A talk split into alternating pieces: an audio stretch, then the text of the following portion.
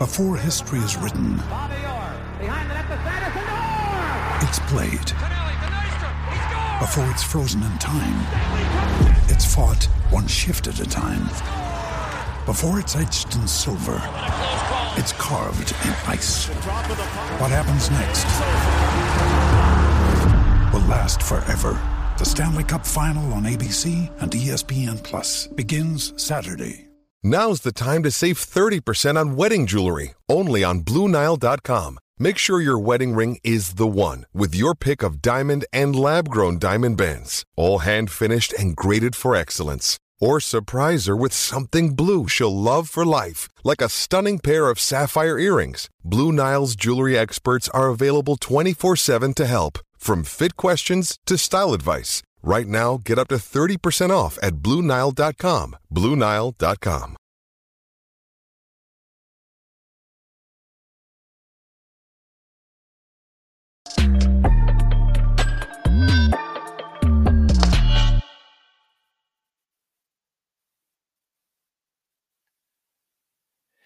Hey, everybody, and welcome to another edition of Talking Hockey Sense. My name is Chris Peters, and this is episode seventy-three of the podcast. We've been away for a little bit, but obviously when the N C double A tournament is here, we have to talk about it, and we are going to break down the entire N C double A men's hockey tournament field on this show. I'll give you some thoughts, maybe even some predictions. I haven't committed to that yet, but I, I'll probably give them because that's what the people want, right? So yeah, I can hopefully help you fill out your brackets and just know that, like in March Madness with basketball, anything can happen in the N C double A men's hockey tournament.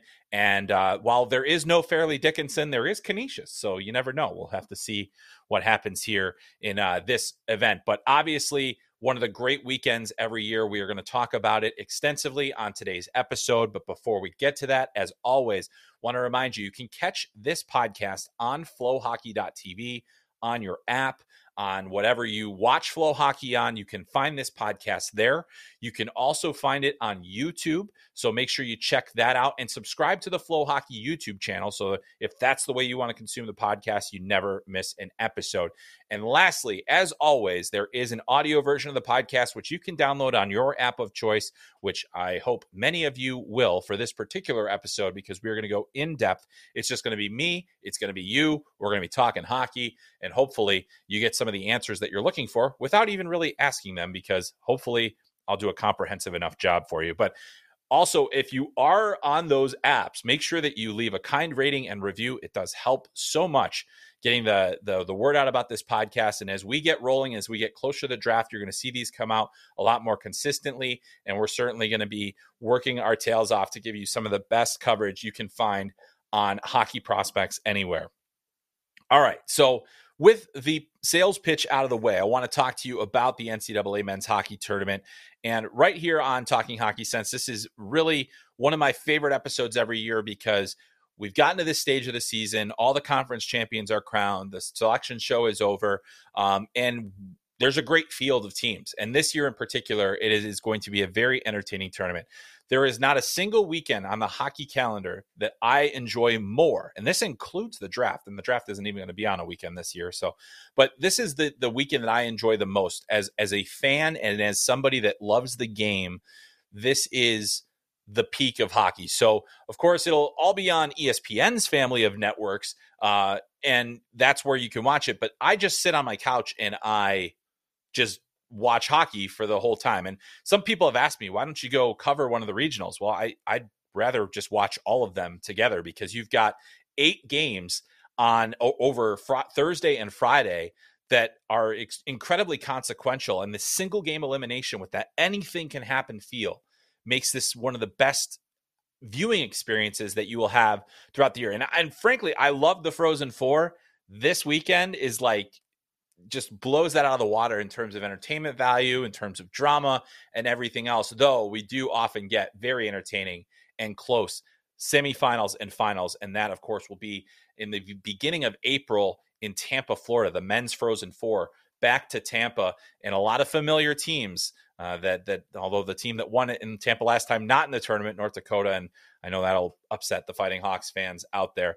Um, in addition to the tournament, I also do want to talk a little bit later about the transfer portal, which is open. Um, there are a lot of big names in there already. So a lot of uh, high profile Uh, college hockey players in the transfer portal. And then I also want to talk a little bit more about college free agents. We talked about it with Brad Schlossman a couple weeks ago, but we want to bring it back and talk a little bit more about it here uh, because uh, some have signed and some will be signing soon and some will become available when the tournament is over. So we're going to get into everything here. And I want to talk first about the Fargo Regional, which is going to provide a lot of entertainment value. So that's going to start on Thursday. Um, and that one, the first game will actually be between Saint Cloud and Minnesota State. And that is going to be a, a great matchup. Now, I know there are a lot of people in the state of Minnesota that are none too pleased that all three of the Minnesota schools in the tournament this year are in the same bracket. So that means only one of them, or perhaps none of them, if Canisius is going to be Cinderella, will advance to the Frozen Four. That said, you know, I think Saint Cloud State and Minnesota State, you know, they've got a short trip to Fargo out of the deal. They'll be well-rested. They've, you know, they've, they're very familiar with each other. We've got two teams that were in the Frozen Four last year, Minnesota State and Minnesota. They've met multiple times in the N C double A tournament over the last couple of years, and it has been a fascinating matchup every time out.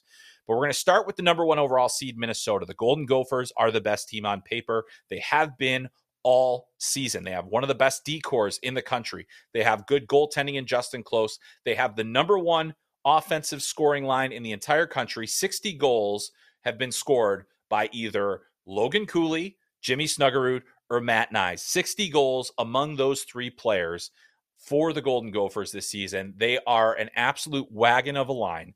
They are all N H L prospects. They are all high-end N H L prospects, and they are great college hockey players. You got two freshmen and a sophomore on that line, and they have been absolutely dominant. Now, Minnesota is coming off of a tough loss. They lost for the second straight year to Michigan in the Big Ten championship game. That's That one stings a little bit. That one, that one hurts because they have they, they packed the house. They got everybody there, and and this is a team that I think feels like a team of destiny. It feels like a team that is going to do something special. Bringing in Logan Cooley as a is a high end prospect, Jimmy Snuggerud, who was an in-state guy, you know, never really concerned about him going elsewhere. But to get Logan Cooley out of Pittsburgh, Pennsylvania, and the number three overall draft pick, a huge coup there. And then Matthew Knies out of the state of Arizona, being one of their best players and returning players. And both Knies and Cooley, the two out-of-state guys, are the Hobey Baker finalists for the Gophers. This team, I think it's going to be very difficult for anybody to beat them in this regional. I think they are, they don't, none of those teams match up well with them. Um, Minnesota State, I think, has perhaps the the best opportunity due to their experience, their heaviness, um, and, and some of the, you know, their decor. But I think top to bottom, it's just going to be really difficult to knock out Minnesota. Saint Cloud State, Minnesota State, and Canisius, however, all won their ter- conference tournaments. That's what kind of makes this a little bit fascinating, is they're coming in with momentum. Saint Cloud State won the N C H C, which, of course, is one of the toughest conferences in the country. And then you've got Minnesota State, who were down two nothing with two minutes and a little less than twenty seconds to play in regulation, in a situation where they had to win because of the way the pairwise worked out. They had to win their conference in order to get into the N C double A tournament. Barring that, they don't get in, and they won, and that put them into the tournament. They won scoring two goals late, both with the extra attacker out, and then an early overtime game winner uh, was just, you know, by Zach Stakel. Just unbelievable uh, how that all played out. And you saw it on FloHockey, and it was amazing to watch because that was classic Minnesota State. Never say die, never out of it. And that is why I think that they're one of the few teams that can really match up with anybody, despite the fact that I think that they lack the depth that they had last year. They don't have Dryden McKay. They, you know, they they have a number of players gone, but they still have some really good players here, uh, especially, you know, some of the young freshmen that have come in, and then two of the best undrafted free agents on the market in Jake Livingstone and Akito Hirose, who will play a mountain of minutes over the course of this tournament. Also, uh, Canisius, another team that you saw their championship game on FloHockey. They won Atlantic Hockey by a three nothing score to Holy Cross, which had been just going through the whole tournament, upsetting people left and right. And Canisius is, they've got their hands full, but they're a veteran team. They've got a lot of guys with a lot of experience. They've gotten good goaltending. I'll be frank, it's going to take a miracle for them to beat Minnesota. Minnesota. Um, and, but we've also seen Holy Cross many years ago, uh, did this. They upset the number one overall seed in, in Minnesota. We've seen other Atlantic Hockey teams come in and upset the number one overall seed. I don't necessarily know if Canisius can do it, but I do want to point out that they're one of the great turnaround stories of this season. The Golden Griffins were last in their league in Atlantic Hockey, and over the last couple months of the season, going back to January, they won fifteen games. twenty of their fifteen or fifteen of their twenty wins this season came after the calendar flipped to, to twenty twenty-three. And then they managed to win their conference tournament. They had to go through battles, three game sets in the semifinals, in the, in the quarterfinals. And then they get to the championship game and they handled Holy Cross. And so Canisius is battle tested. They're ready. They've got to go to Fargo. It's a long trip for them, but I have a feeling there's going to be a few sneaky North Dakota fans in there that have no interest in cheering for Minnesota. So I'm sure there will be a pretty boisterous Canisius cheering section, as there so often is in Fargo. But that is going to be an incredibly entertaining regional. It is going to be uh, a battle. And I think, though I think Minnesota will come out of that region as one, and they will be my pick coming out of Fargo, they're going to have to work for it. It's not going to be Uh, a, a stroll in the park, especially in that second game, whether it's Saint Cloud State or Minnesota State. Saint Cloud's a little banged up, but they've got a lot of good two-way players. Jackson Castor's been very solid in the net for them. So that's, you know, Minnesota is not a given because nobody's a given in this tournament, but certainly that's a team that I think is going to move the needle quite a lot. And I think they're going to have a, a long, deep run here uh, as Bob Motzko gets another chance at a national title. All right, we're moving on to the Manchester Regional, also on Thursday, also some really entertaining matchups, and it will feature the defending national champion, Denver. Now, Denver had a, lo- a number of significant losses from their team last season, but they did retain quite a few players that were going to play a very key role in this year's team, and that starts with their blue line. Mike Benning, the N C H C Offensive Defenseman of the Year, has been absolutely sensational in terms of his ability to move pucks, the skill that he's played with, the scoring depth that he provides that team from the blue line. You know, you've got Sean Behrens, who has been a solid player. He's been a little banged up every now and again, but he's been a solid player for them, moves pucks especially well. Justin Lee was the top defensive defenseman in the N C H C this year, um, you know, and has a lot of experience. Um, you know, you've got a number of other players like Shai Bouillon on that blue line that can help. Jared Wright uh, is a is a forward that, you know, brings size. They've got heaviness throughout their lineup is another thing is why I bring up Jared Wright and his, you know, he's a, a, uh, like in their third line. And so they have that too. So they've got guys like Bouillon with the size, Wright up front with the size. Justin Lee has been really solid defensively. But then they've got all this dynamic element, and it starts with Benning on the back end, but then up front you've got Massimo Rizzo and Carter Mazur, and, and Denver's been a team that's been dealing with injuries of late, and, and they lose in the semifinal to Colorado College in the N C H C, so it shows that they're a little bit vulnerable, uh, but this is not a team I would count out, especially not when they have Magnus Chrona as their goaltender, and Chrona has been uh, battle-tested. He's been through it. He's won a national title already.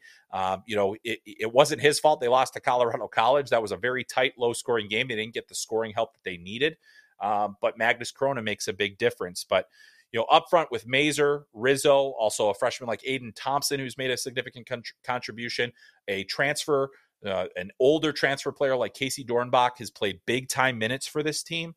So they are going to be a very tough out, and they will play Cornell. And I got to say, it does, I think any college hockey fan that went through the pandemic, and that means all of you because we all had to go through it, in terms of just purely from a hockey perspective, no team was affected more by the COVID shutdown than Cornell. Cornell was the number one team in the country when everything shut down and that the men's tournament was canceled. And, you know, the Ivy, Ivy League schools were actually among the most aggressive in terms of the shutdowns. They, they did that pretty early on in the process, shutting their athletic teams down. uh, before conference tournaments. And this is at a time where we didn't know what was going to happen. So the number one team in the country sees their season end. I mean, Cornell had a legitimate shot at winning the whole thing that year. They had a great goaltender in Matt Knies. They had, you know, tremendous talent top to bottom. They had experience. And then they go through twenty twenty, twenty-one, no, no hockey at the Ivy League schools. So they've had to rebuild. And you got to give Mike Schaefer an absolute ton of credit for what he's done with this program, with what he's done to get these guys back on track. You have to give the players that were patient enough to stick around and wait, even though that meant for many of them losing an entire year of, of playing. They stayed around, and obviously, you know, a Cornell degree will give you extra motivation, I'm sure, but they stayed around and they wanted to be a part of this team, and now it gives them an opportunity, you know, to, to go up head-to-head. And this is going to be a team that's hungry, that has something to prove. You know, I don't think that they have this, the offensive capability to skate and stay with Denver, but they are going to make them work for everything they get. It is a tough team to score against. They play heavy hockey. You know what you get out of Cornell every single time. And Mike Schaefer has had that type. And those teams are play heavy. They play hard. And if Denver's going to get out of that, it's going to make that next game that much more difficult because they're going to have gone through a war with Cornell. And I am very certain that the Big Red are going to make it very difficult for the Pioneers to, you know, start their title defense in that first round game. And that's one where it could be a, a trap game for Denver, especially coming off the loss in the semi semifinal, unless that was the wake up call they needed. The second game of this, and, and this will actually be the first game that's played in terms of the schedule, but I, I wanted to go over the top seed first. This, this other game, Boston University versus Western Michigan, you've got two teams that are among the highest scoring teams in the country, three point nine goals for Uh, for each of them. That ties them for third in the country. Uh, so, you know, we, there's been a lot of talk. Take the over. Um, and yeah, maybe you should, because these are two teams that have a lot of offensive firepower, and their goaltending has been inconsistent this year. Boston University has Drew Camesso. Last year, I thought he was one of the best goalies around. I thought that, you know, he played in, exceptionally well, even though the team in front of him was not very good. And this year, I see, you know, a guy like Camesso, and it's been up and down. It's been a very inconsistent year for him. And the Chicago Blackhawks draft pick, you know, he he he decided not to play in the World Juniors in the summer, which I had, you know, I respected that decision because he wanted to put all his focus into this season. And unfortunately, the season hasn't gone all that well for him personally, despite the fact that the team in front of him has been very good. Um, so that's a big thing. But then Cam Rowe on the other side for Western Michigan, when he's been good, he's really given them a chance to win. When he's not been, it's it, they have to outscore all of their problems. And so that makes it very difficult for them to move forward as a as a group. And so if Cam Rowe plays well, they got a chance because they've got Jason Pullen, Ryan McAllister, Max Sasson. They've got a tremendous forward group. They can score with anybody. Poland is the number one goal scorer in the country with twenty-nine goals this season. He's a Hobey Baker finalist. Ryan McAllister has been one of the top scoring freshmen. He set records last year in the Alberta Junior Hockey League. And Max Sasson is one of the guys that is a, such an exceptional two-way forward and with speed that N H L teams are already looking at him to potentially sign him to a contract as an undrafted free agent. Um, whether or not he decides to go is kind of going to be up to him because there are going to be offers out there for him. And he is a, a guy that can make a huge difference. And also Zach Galambos, who has been a really talented offensive defenseman for this team. So Western is going to be a tough team to beat. But Boston University has Lane Hutson, who is having one of the best freshman seasons we've ever seen in college hockey. That's not hyperbole. The numbers bear that out as well. He's a top ten Hobey Baker finalist. He very well could end up in the Hobey hat trick with how well he has played. He has forty-seven points so far this season. It's the highest number of points for a U nineteen freshman defenseman in the country since Brian Leach had forty-seven in nineteen eighty-six eighty-seven.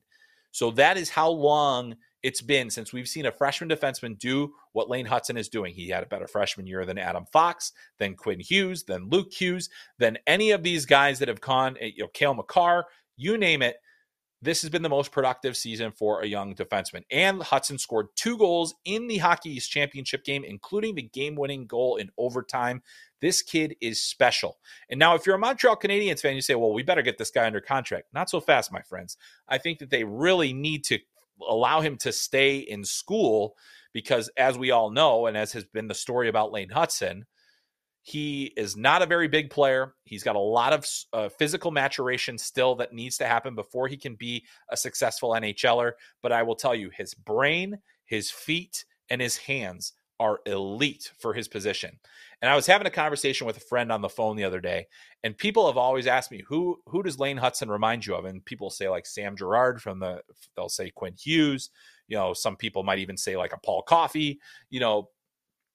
I think he's Johnny Gaudreau, the defenseman version of Johnny Gaudreau. I mean, he's five ten-ish, um, one hundred fifty pounds, and he is one of the most gifted stick handlers you're going to see. So um, I think that he is an exceptional player to watch, and I can't wait to see how B U and Western Michigan match up, because that is going to be a sensational couple of days of hockey. Um, I think that that game could be super high scoring, super entertaining, a lot of back and forth. You know, beyond Hutson, B U does have some really good uh, offensive talented, play, offensively talented players, including freshman Ryan Green. You know, Jay O'Brien has really stepped up this year in an offensive role. Matt Brown is the second leading scorer on the team as a senior. Um, so this is a team that I really think has a lot of potential. Um, if you're going to ask me which of these teams comes out of the region, you know, I, I I like Boston University to do that. I think that Drew Commesso can still play at a high enough level. And he had a great game against Merrimack in the in the Hockey's championship game. If he plays his best hockey, he can be one of the best goalies in the nation, or at least one of the best guys still standing in the in the tournament.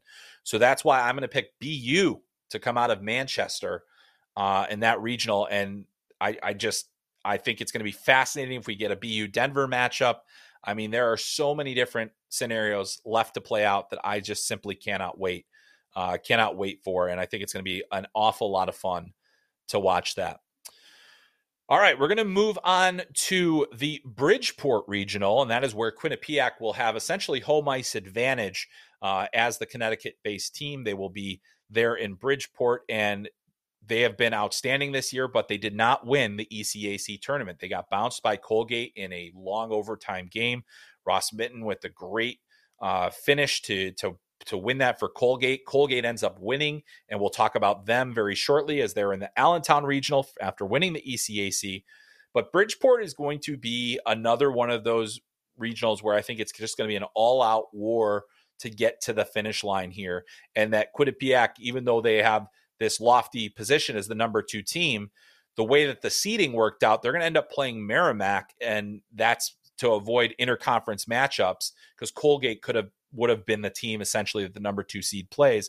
They look to avoid that. So Merrimack will be the team that they play. And I think that's a tougher matchup overall for Quinnipiac, even though they did just lose to Colgate. So um, I think Merrimack has a lot of offensive potential. And also when they get the goaltending, they're really tough to beat as well. So I guess that's true for every team. When, when, when you could say that about anybody, right? I mean, goaltending is kind of important, but anyway, moving on, speaking of important goaltending, Quinnipiac has Yaniv Peretz, who is a, once again, a Hobey Baker finalist.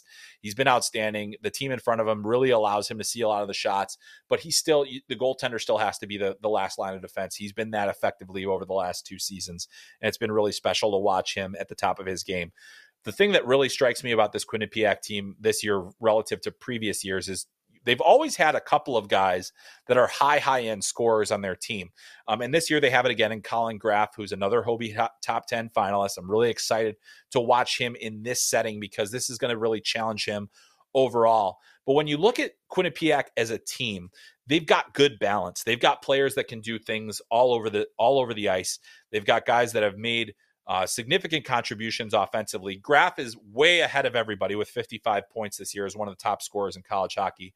But then, you know, you look at the different players, you know, Ethan DeYoung on a graduate year with thirty-seven points. You got Sam Lipkin, who's been an outstanding freshman, averaging a point per game for them and an Arizona Coyotes draft pick.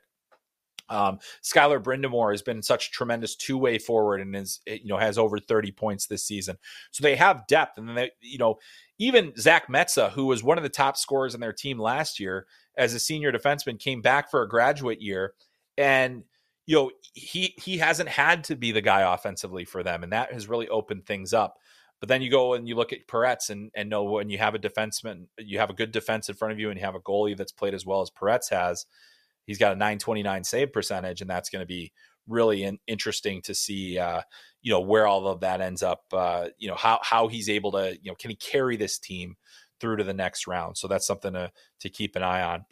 You know, up next, we got to talk about, um, you know, Merrimack, which is the team that they're going to play. And what a season it's been. It started with such a tragedy, losing uh, assistant coach Josh Giacco, who died suddenly um, before, you know, really early this season. And and it was a, a very painful and personal, um, you know, experience for head coach Scott Borick, who who recruited and coached Josh at U N H um, years ago.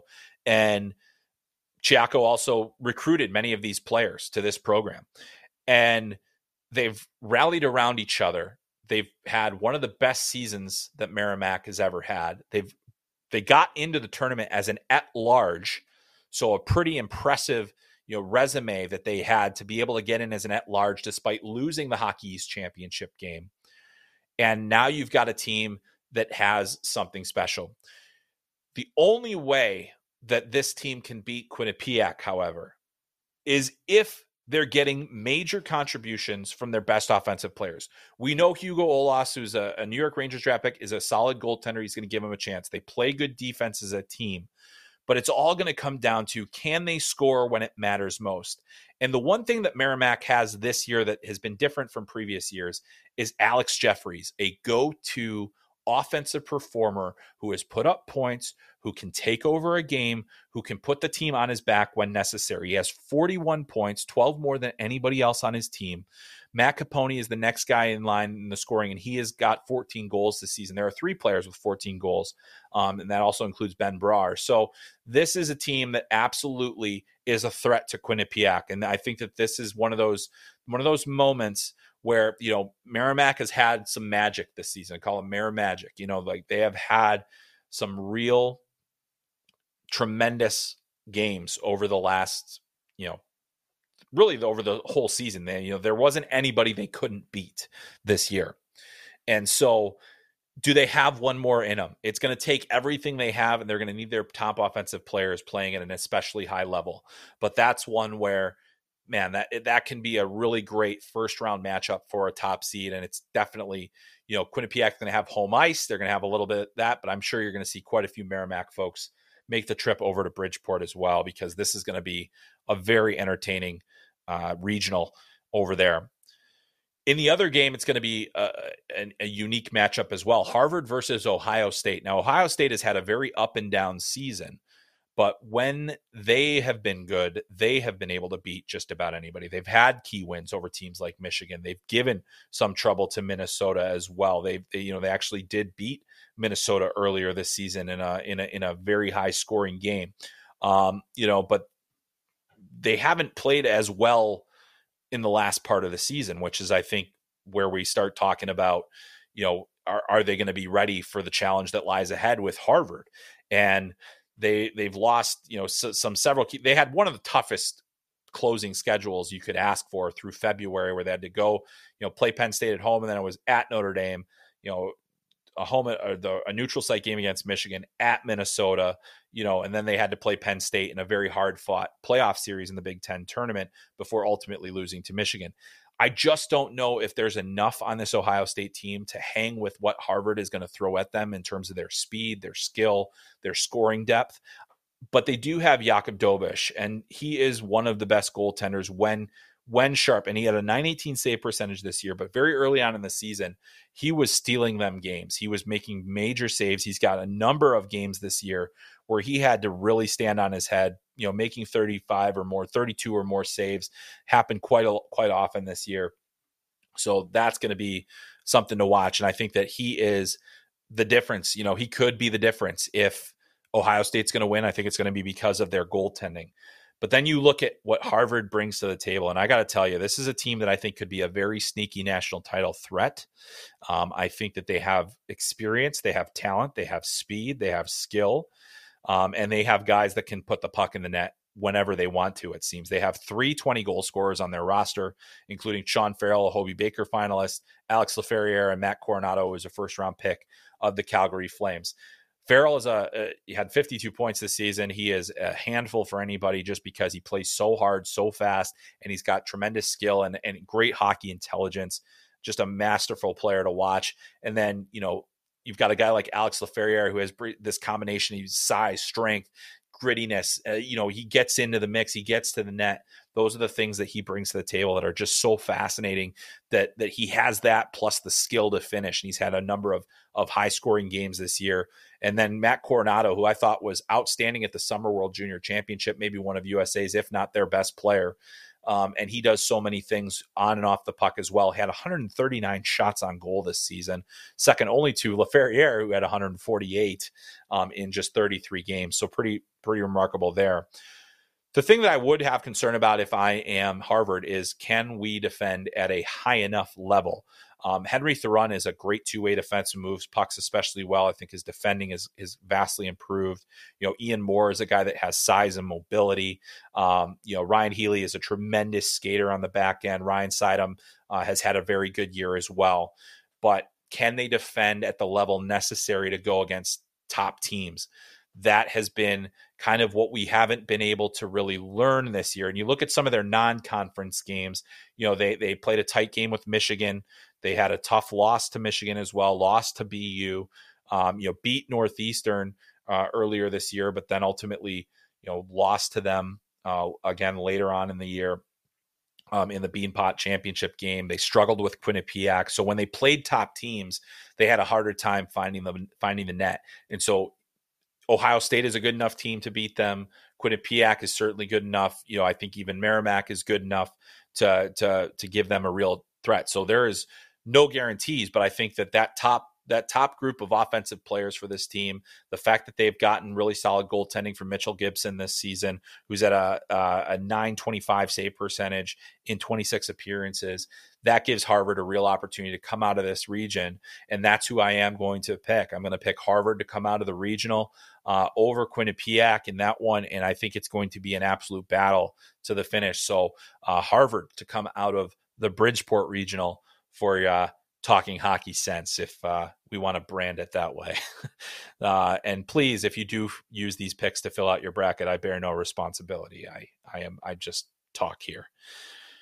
All right, we've got one more regional to go before we get into some other quick topics as well. And I want to spend a little bit of time on the Allentown regional, because this is the, the regional that really has a lot of N H L draft implications because of the presence of the University of Michigan. Two N H L draft eligible players on that team that are going to have a chance to go in the first round. Obviously, Adam Fantilli definitely going, Gavin Brindley likely going, especially with the way he's played in the second half of the season. But, you know, this is a prospect show, so we're going to talk about some prospects as we have throughout here. But, you know, I think you look at Michigan right now and you say, okay, they just went into the University of Minnesota in Minneapolis and managed to come up with a big win.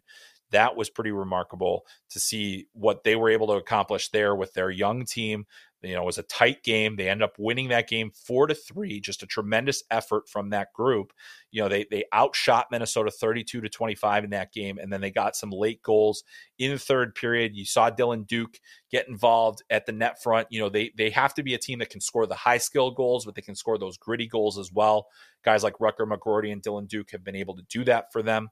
Um, when you look at the Michigan roster, you just see a, a star-studded group. You see Luke Hughes, you see Mackie Samuskevich, you see Rucker McGroarty. You know, we're talking first round draft picks. And then we've got a guy that's going to go, you know, probably number two in the draft in Adam Fantilli, who just continues to score at an alarming rate this season. He leads the N C double A with sixty-one points, one point eight five. He's just a slightly off the pace that Jack, Jack Eichel had when he won the Hobey Baker. Uh, of course, Eichel ended up with seventy-one points. Fantilli will end up playing a maximum of thirty-seven games this season, as he's got to, if he's going to play the rest of the way here. Um, so he is unlikely to hit that number, especially at this time of the season where it's so difficult to to play against those teams. But you've got a lot of real interesting um, other players on that on that group to track, and they're going to play their game, their their first game against Colgate. And, you know, I don't think anybody's really giving Colgate a chance in this game. They they battled through, but, I mean, here's the thing. They beat Quinnipiac and Harvard in back-to-back games to win the the E C A C title, get their first trip to the to the N C double A's in thirty years, and don't count them out. And the reason you can't count them out is because they've got a goaltender by the name of Carter Guylander, who's been outstanding throughout the entire year, um, who's been outstanding throughout his collegiate career. He's an he's a Detroit Red Wings draft pick. He's massive. He's, you know, six foot six. He played extremely well. And when you have a goaltender, as we've said how many times, you have a chance. And he's the kind of guy that gives them a chance. And, and when you've got his size and his capability, he can steal games for you, even against a team as good as Michigan.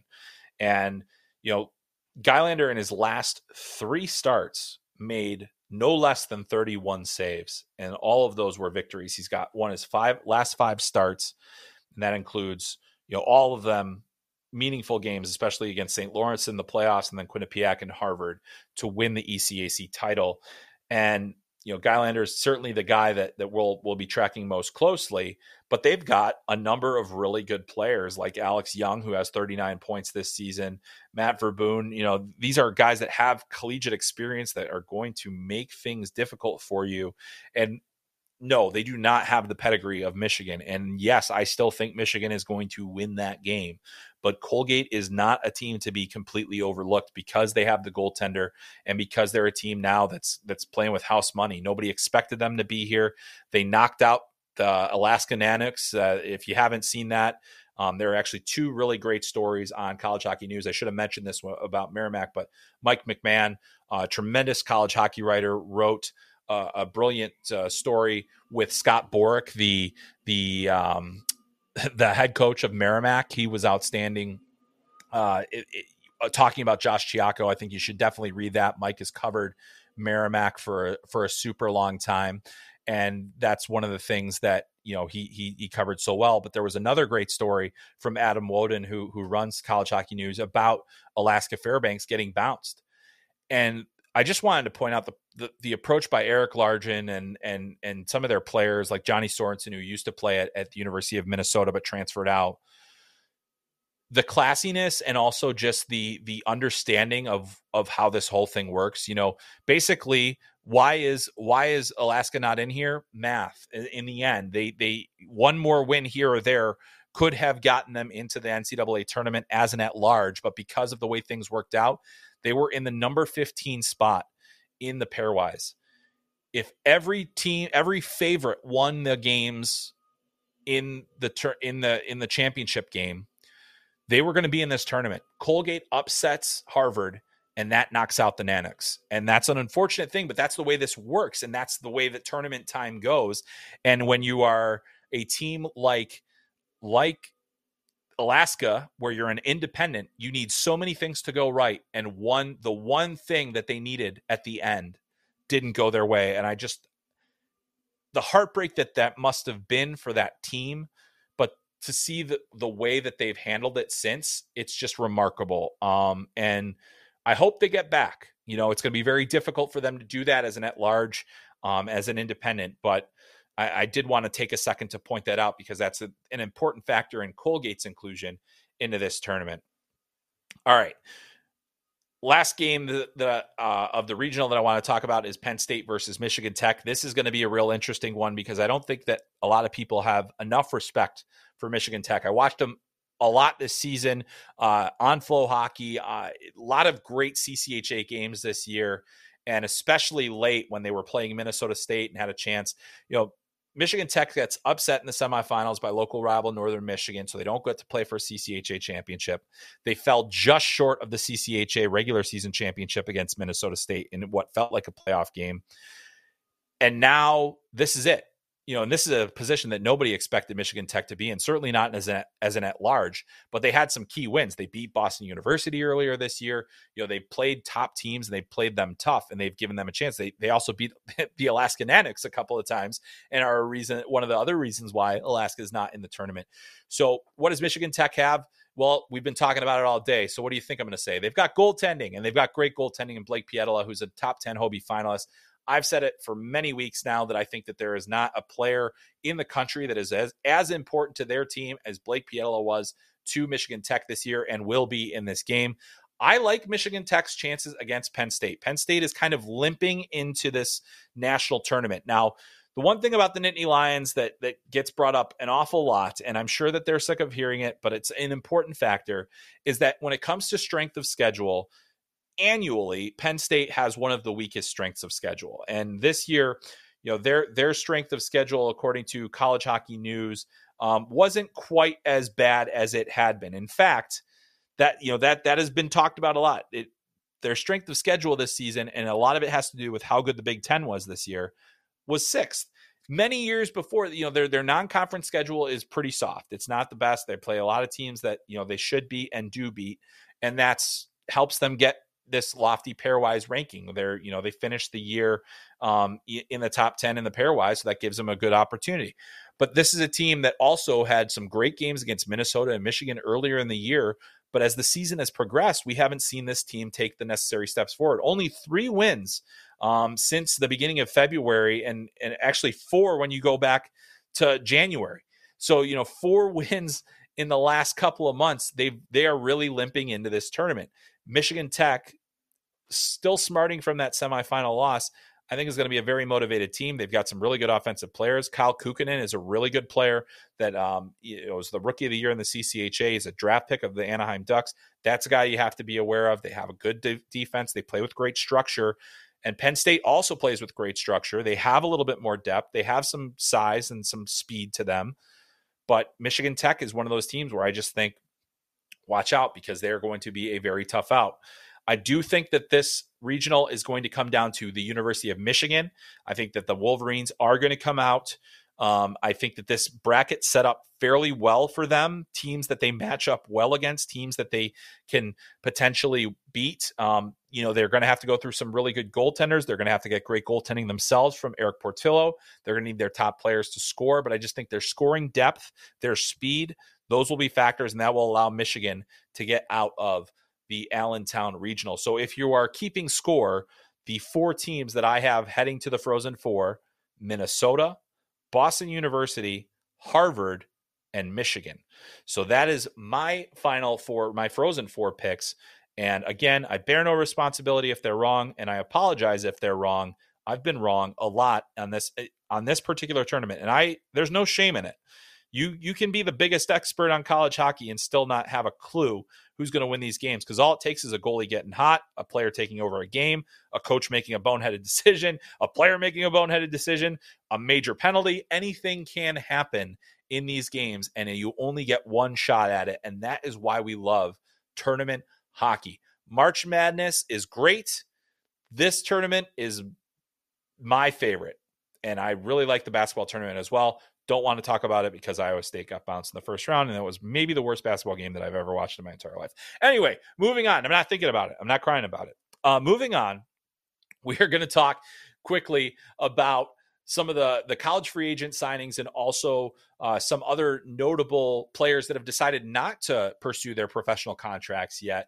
Uh, the first player I wanted to address is Hunter McCown, who signed with the Columbus Blue Jackets, and and we didn't spend – Uh, we, we did spend a bit of time w- on him with Brad Schlossman last week, and Brad brought out some great points about the development of Hunter McCown. And I think over the last two seasons, he really took off. And, and the reason that I love this signing for the Columbus Blue Jackets, and if you're a Blue Jackets fan, you should be excited about him, is that this is a player, it is very, when you get a college free agent, it is very rare to find a player that is twenty years old, because typically these players are have been passed through the draft. Hunter McCown could have gotten drafted last season. That's how young he is. He could have gotten drafted last season.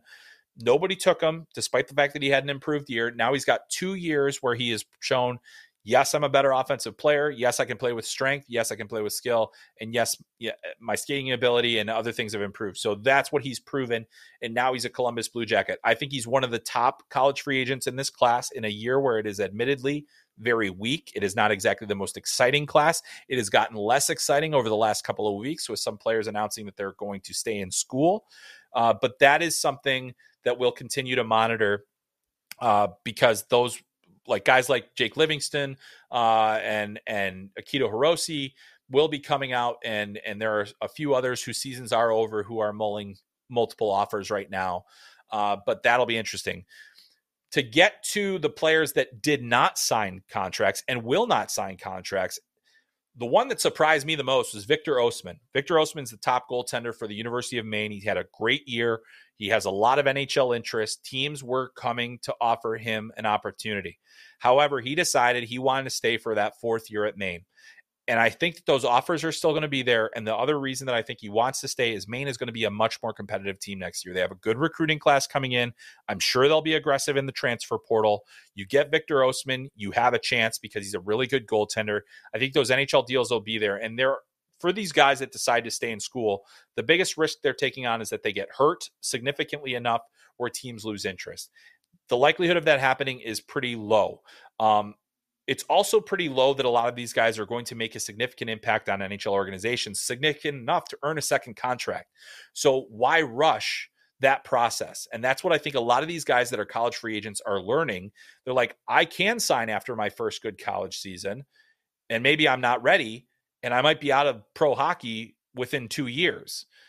But if you stay, you extend that, you also give yourself two more years under an N H L contract, and you are better prepared for that opportunity. So I think that these players making that decision to stay are making a good personal decision, both for their development and for their pro prospects.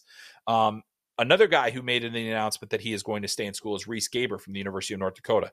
Undersized player, but incredibly gifted offensively, super tenacious, plays with a lot of fire. Every place he has been, he has been a meaningful contributor to his team and has been a fan favorite, a coach favorite, a teammate favorite. So that's the kind of guy that you want in your organization. He will be returning to North Dakota next year. Another interesting free agent, Jacob Bengtsson, who plays for or played for Lake Superior State University. He has decided to enter the transfer portal. It sounds like all indications are that he will be committing, if he hasn't already, to Boston College.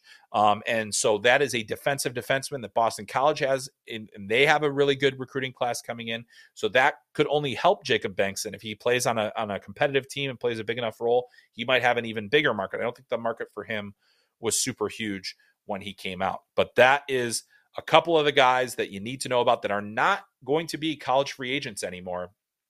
Um, some of the ones that we're still waiting on, we're waiting to see where Parker Ford goes. We're waiting to see, you know, where the guys that are still playing will go. Uh, but, you know, that Hunter McCown signing for Columbus was a big one. And then also, you know, those three guys that decide to go back to school, um, and there will be others. Uh, it'll be interesting to see kind of what happens. Uh, you know, the, the transfer portal is hopping right now too. Um, and that is what is going to bring us now to our Q and A session, and very excited to bring that back because we don't have many this week because I didn't put out a call for questions. I'm trying to get to ones that I missed in previous episodes, but this one will come from Jonathan, and Jonathan asks, question for the pod, top three college hockey players who are currently in the transfer portal and a potential landing spot for each of them. Thank you much. Well, Jonathan, thank you for the question. So let's first explain a little bit more about the transfer portal itself.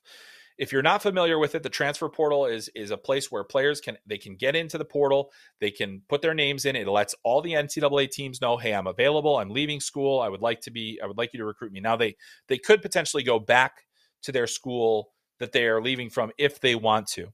Um, Brad Schlossman, who was my guest uh, last week or a couple weeks ago, he has been all over the transfer portal at the at the Grand Forks Herald. He has a, a running list going. And some of the key names that are in there right now, um, one actually just got spoken for. According to uh, reports, Red Savage, who played at the University or Miami University um, and is a Detroit Red Wings draft pick, decided to transfer.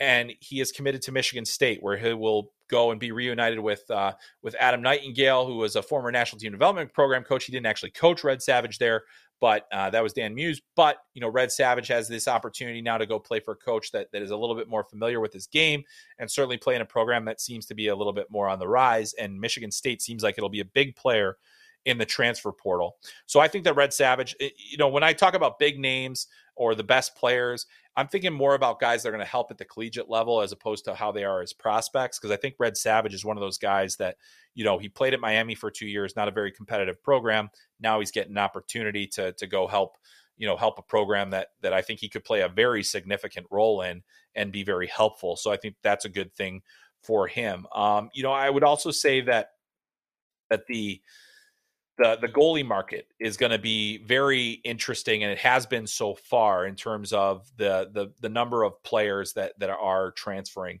There are two particular names in there that I think are of, of note.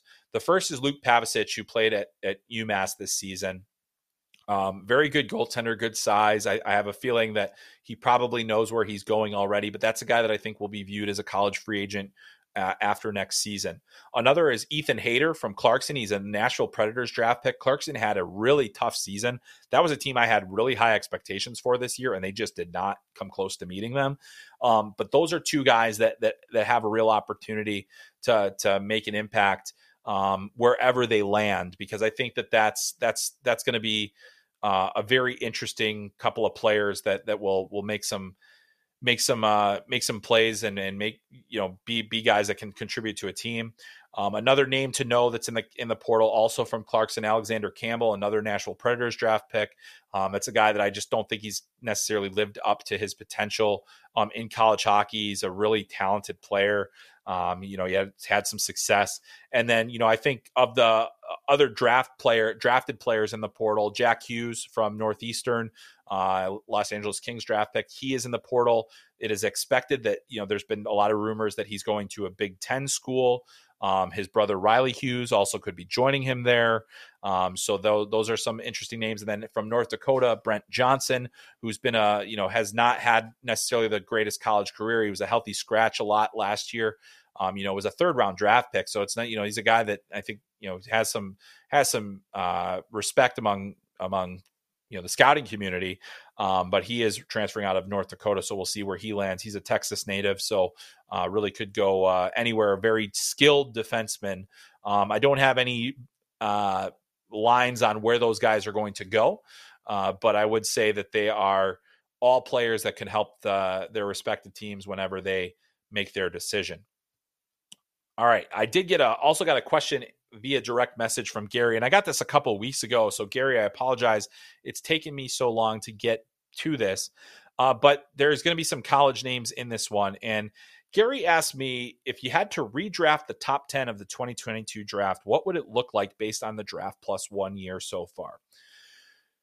Well, you know, the redraft is always a, a tough exercise because hindsight is twenty twenty, obviously. We we see, we know more. And the funny thing about redrafts is, is sometimes we redraft like a year after the draft, and then it turns out that the order before was actually not so bad because players don't develop in a linear fashion.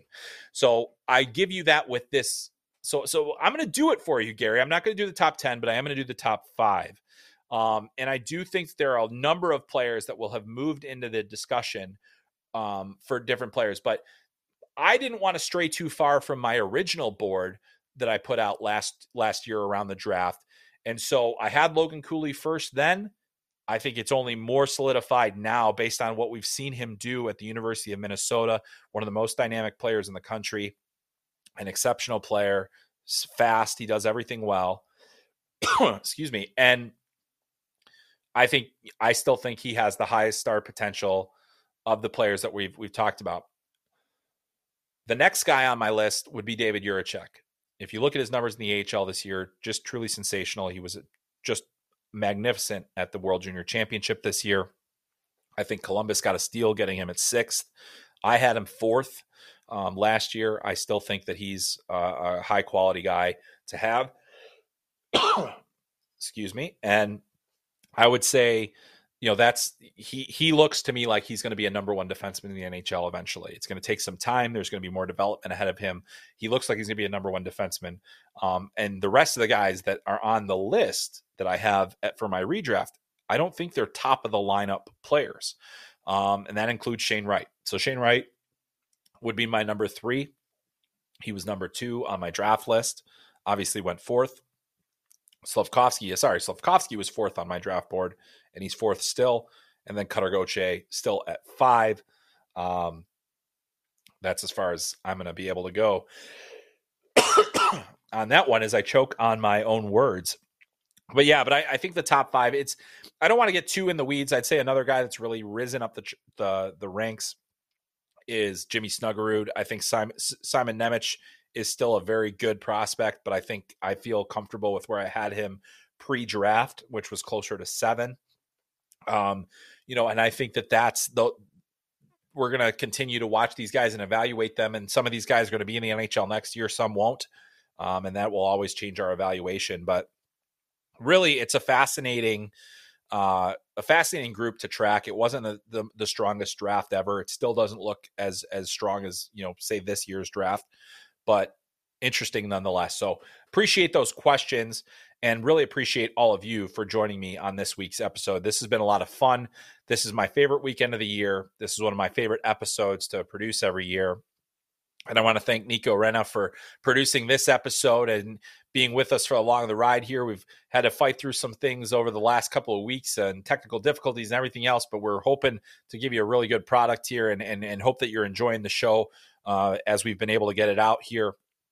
And we'll keep it rolling. But my thanks to Nico for for sticking with me and, and giving it giving it a uh, giving us a, another go here and getting us off the ground, because I'm having a blast talking to you guys. I hope that you're enjoying listening. And as a reminder, check us out on YouTube. Check us out on flow hockey dot t v, certainly on your podcast apps of choice as well. And don't miss any of that action on college hockey, because there is going to be a ton of that. And when you're done with that, come on back over to Flow Hockey. Watch the playoff race in the U S H L. Watch the playoff race in the E C H L. Some of these guys from these college teams might be in that E C H L playoff race for all we know. So make sure you are tuning into Flow Hockey and get those subscriptions rolling so that we can continue to bring you some of the best hockey action anywhere. And it's been a lot of fun for me to be a part of. I hope that you guys will check it out. But anyway, that's going to do it for this week's episode. We're going to have plenty to talk about next week as well, and a lot more as the season progresses. The N H L draft creeping up on us, so we'll make sure we get back to that kind of talk once again as well. That's going to do it for me. My name is Chris Peters. This is Talking Hockey Sense, and we'll catch you next time.